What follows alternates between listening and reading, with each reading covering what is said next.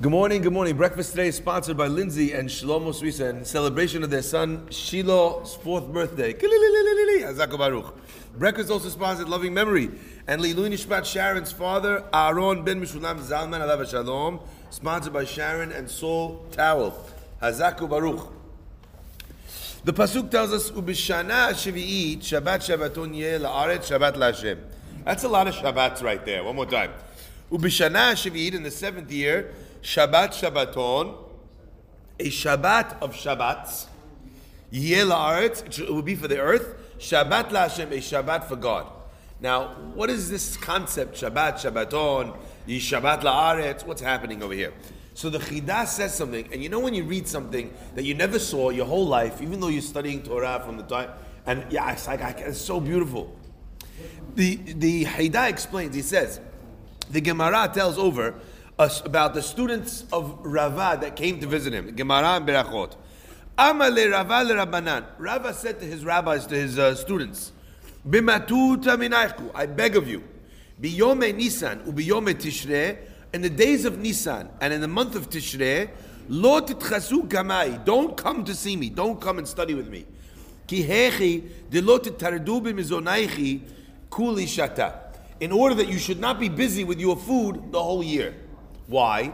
The month of Nisan and the month of Tishrei are the important months in farming, both in the planting in the spring and also in the gathering in in Tishrei, the time of Sukkot, where we gather in the, the fruits and the vegetables and everything like this.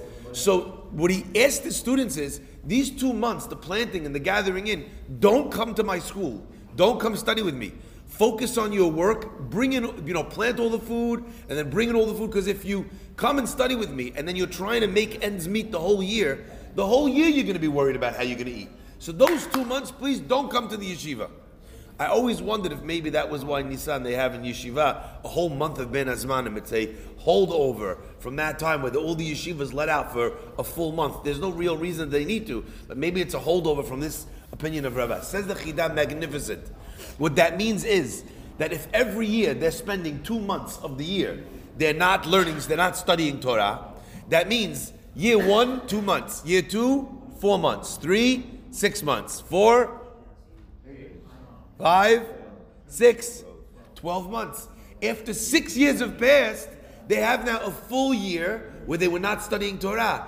In that seventh year, then, we make up all those 12 months to be able to get back to the Torah. Shabbatah, it's just like Shabbat when someone works all week long, they're busy with their work. The halacha is someone on Shabbat is supposed to about someone who's working the whole week spends that time on Shabbat. That's why we have these Shabbat classes. There's a speech on Shabbat in the synagogue to be able to bring Torah to the days. Shh, to be able to bring Torah to the days um, that are not that don't have Torah on them. So if that's the case, we now begin to understand why this week, this seventh year, is called Shabbat Shabbaton. But what's fascinating to me as well, Rabotai, is that after Shemitah, you count seven Shemitas, and what do you have? Yovel. Why? Why do we have Yovel? And he says something unbelievable. He says that the idea is Vishaveta haaretz Shabbat la Hashem, and the land will rest Shabbat la Hashem.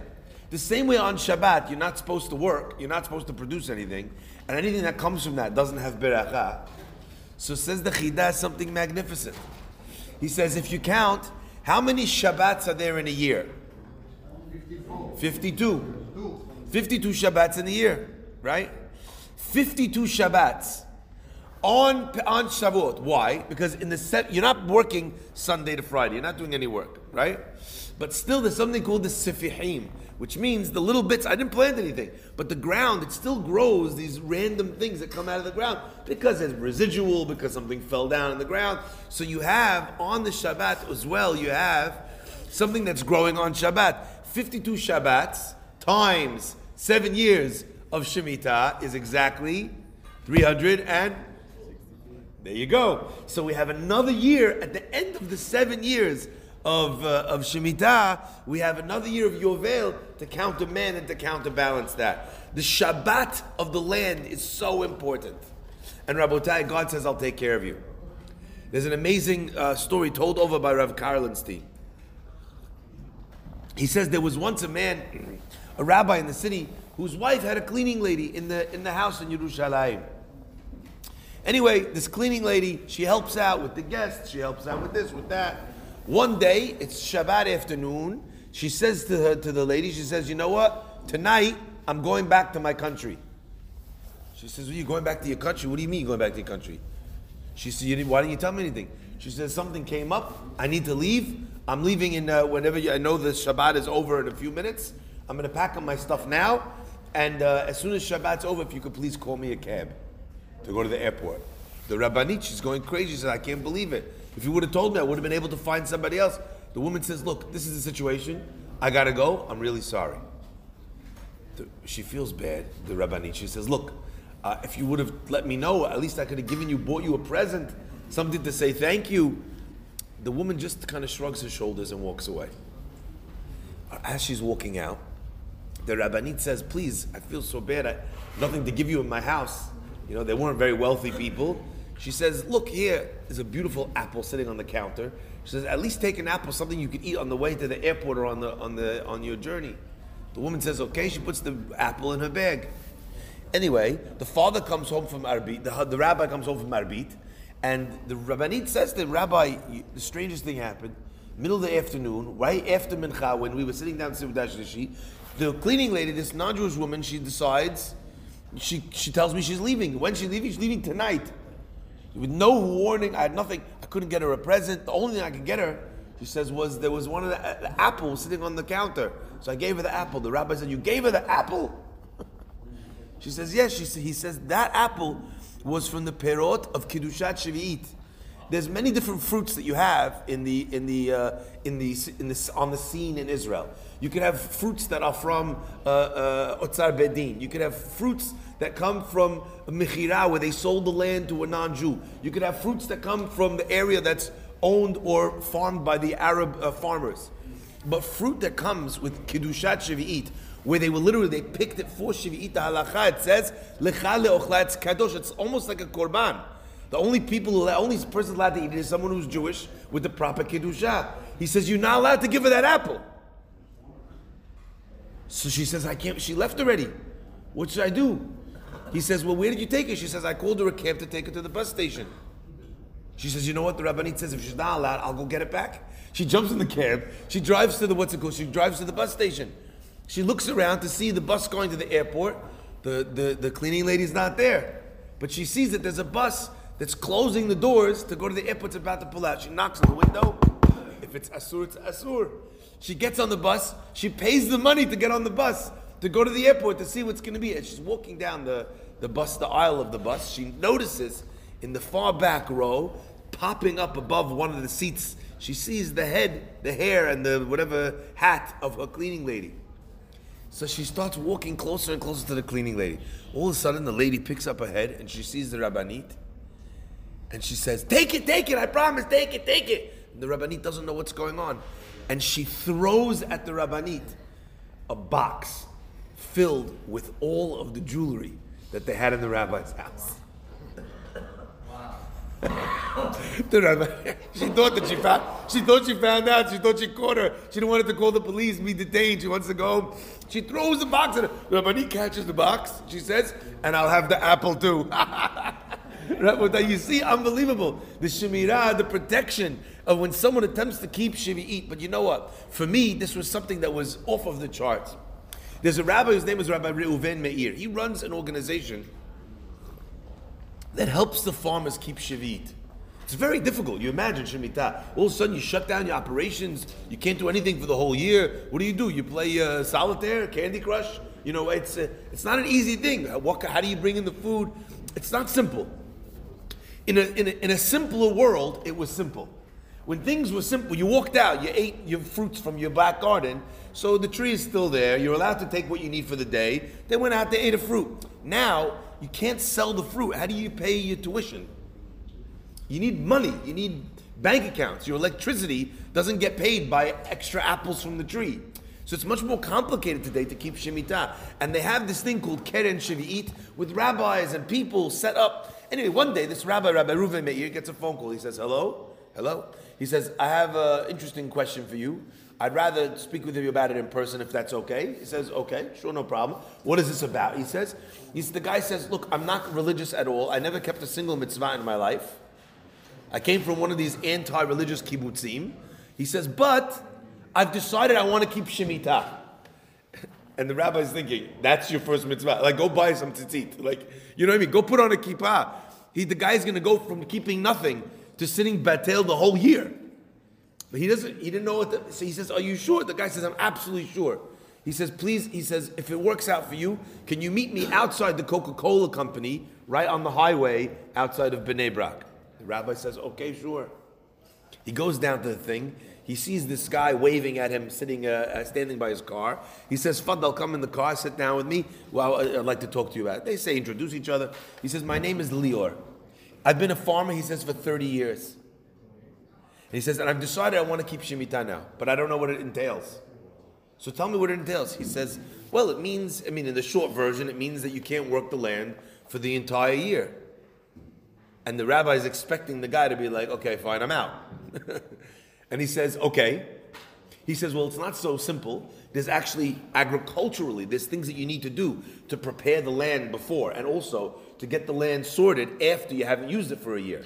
You know, you're not allowed to plow, you're not allowed to pluck, you can't do, you you can't cut the trees, you can't do a lot of pruning, you can't do things that people don't know about. So he says, everything, guys, unfazed, no problem. Okay, Rabbi, that's what we need to do, that's what we'll do.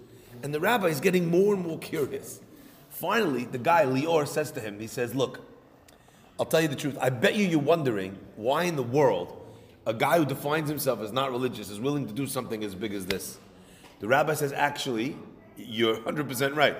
Anytime we've ever had someone, even if he's a little bit, even if he's moderately religious, I go and I spend time with them and we talk about it for hours, you know, and they make the commitment. It's a big deal. I never got a phone call in all of my career of someone who wasn't just deciding, I'm in. So he says, let me tell you. He says, for 30 years, I've been working in the, the you know, in this, in this industry. He says, and I'm out in the middle of nowhere on 40 dunam of land. Anyone know how much a dunam is? Can you translate that into English? 1,000 square meters. 1,000 square meters. 80 so, acres. 80 acres is a dunam? No. Two acres per dunam. So 80 acres of land the guy sits on. He's a farmer in the middle of nowhere. He says, All I have is my non Jewish workers. He says, we, we don't even, unless we make an effort, we don't even come into contact with Jews. Because I don't live in a city, I live in the middle of my farm. Listen to what he said. He said, and one day I woke up and I thought to myself, you know what? Jews for thousands of years wanted to be in this land. They prayed to, I don't even know what this land is about. I don't know what being Jewish is about. I don't see other Jewish people. It has to be that I should understand a little bit more about what's going on here and not take this for granted. He said, but we didn't have any contact with anybody. I didn't, you know, wasn't, I didn't know what to do. So I said, you know what? every night after dinner, we'll go have nana tea in the back in the garden, and we'll learn together as a family a couple chapters in the Tanakh. That way, we'll learn about the history of the Jewish people, what Jews are supposed to do, what they're supposed to think. And every night, they sat him, his wife, and his two kids, and they sat there drink, sipping tea. Bereshit bara Elokim. They add an extra cube of sugar, you know, noach. He says, finally, we come to Parasha Behar. And I'm sitting here learning about how you're supposed to let the land lie fallow for an entire year. He says, This spoke to me. I'm a farmer. He says, and I thought to myself, and I asked my wife, this is impossible. This is like national suicide. You have an entire people without stores, Makolet and uh, Bingo and Osher Ad and, uh, you know, Rami Levy. Where's everybody going to eat food from? This is, this national suicide. How could this be? And my wife and I are sitting there discussing it. Meanwhile, my daughter says, I read ahead. she says, in 12 Pesukim later, you'll see the answer. So we all looked up in the books, in the, in the Torah. We turned 12 Pesukim. It says, V'chi. And if you're going to say, it's like the Torah knew what we were going to ask. Ma nochal, what are we going to eat in that year? V'tziviti berchati. In the sixth year, you're going to have enough for three years. So I said to my wife, 30 years I'm doing this. Every year is roughly the same thing. Six, she, so his wife says, You know what? Why don't we try it? Let's see. We'll see what happens in the sixth year. We're going to decide to keep Shemitah, and let's see what happens. In the sixth year. You know, if, if you get triple. She says this is a way of testing if this book is nonsense or if it's a real deal. Anyway, the more he thinks about it, the guy, the more he's curious. This is something like epic, uh, you know, opportunity. He says, but yeah, but I have no idea what shimi, when Shemitah is. Anyway, they somehow they manage, they get a calendar, they figure out that they're in the fifth year. So they have two years to Shemitah. She says, perfect. Next year is already the sixth year. If we get triple the amount, like the Pasuk says, we'll keep Shemitah. They shook hands on it. They decided, he says, we decided we were going to do it. We're keeping Shemitah. Let's see what happens. And he goes, you know what happened, Rabbi? Hazit, the rabbi, sitting at the end of his chair. He says, and you know what happened, Rabbi? 30 years I'm selling my product on these 40 dunams is peppers. I sell peppers to the whole world. Normally, for one kilo, the amount is at a rate of 3.5 shekel per kilo. And he says, and I'm sorry to tell you, Rabbi, that actually, that sixth year, I did not make three times the amount. And the rabbi says, So why are you here? He says, Because I made five times the amount. He says, All of a sudden, I started getting phone calls. They want to buy my peppers. They want to buy my peppers. They want to buy my peppers everywhere in the world. Never happened to me. And not only that, because there's a bidding war, I wound up selling my peppers for over 18 shekel a kilo. 18 shekel a kilo. Yeah, but why? Why supply and demand? I started doing research. I called up the agricultural thing of Israel. They did the research as well. It turns out that in all of Europe, there was a, a purchase, perhaps like they bought it as a European block. They purchased a new pesticide from China. And one of the things that we all learn at some point in our life is that cheaper is always more expensive. They buy a cheaper pesticide, and the pesticide turned out when the peppers grew from these, from you know, you where they use this this pest this pesticide, everything grew was poisonous. Nothing was edible. All of a sudden, the biggest exporters of peppers, Spain, other countries that were, nobody had any peppers. Nobody had any peppers. Do you understand this? So all of a sudden, all these companies that need the peppers to provide for sauces, for this, for that, that they're charging premium rates. They're not buying the peppers just to eat the peppers. They're buying the peppers because it's the key ingredient in an item that they sell for much more. They're willing to pay anything. I sold it, Rabbi, for five times the amount. Whatever it costs, however much it is, I'm in. Rabotai. Vishavita haaretz Shabbat la Hashem. Hashem says, V'chitoma, you say that? Don't worry, I got you. God has, like the Pasuk, like Gemara says, Harbe shiluchim lamakom. God has many messengers.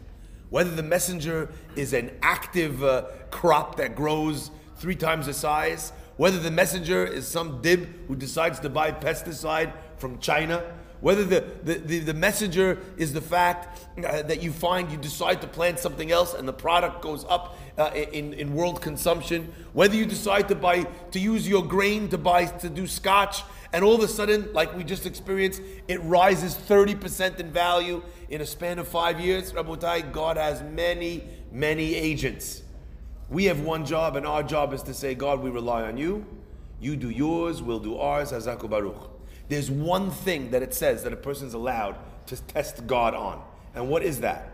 On tzedakah. Shemitah is where you leave the land and all the aniyim could come in and take whatever they want. So Shemitah also has the halacha of tzedakah. So even though they were testing God, saying, show me the money, give me the money the sixth year and we'll do it. Still, HaKadosh Baruch Hu responded, and was able to bring this little, uh, this little Jew who never knew, who never learned, who sat down with a little chumash, with a simple and a pure faith, he was able to bring him all the way back to the ways of our parents, of our Torah, and of our tradition. Baruch Adonai Le'olam. Amen.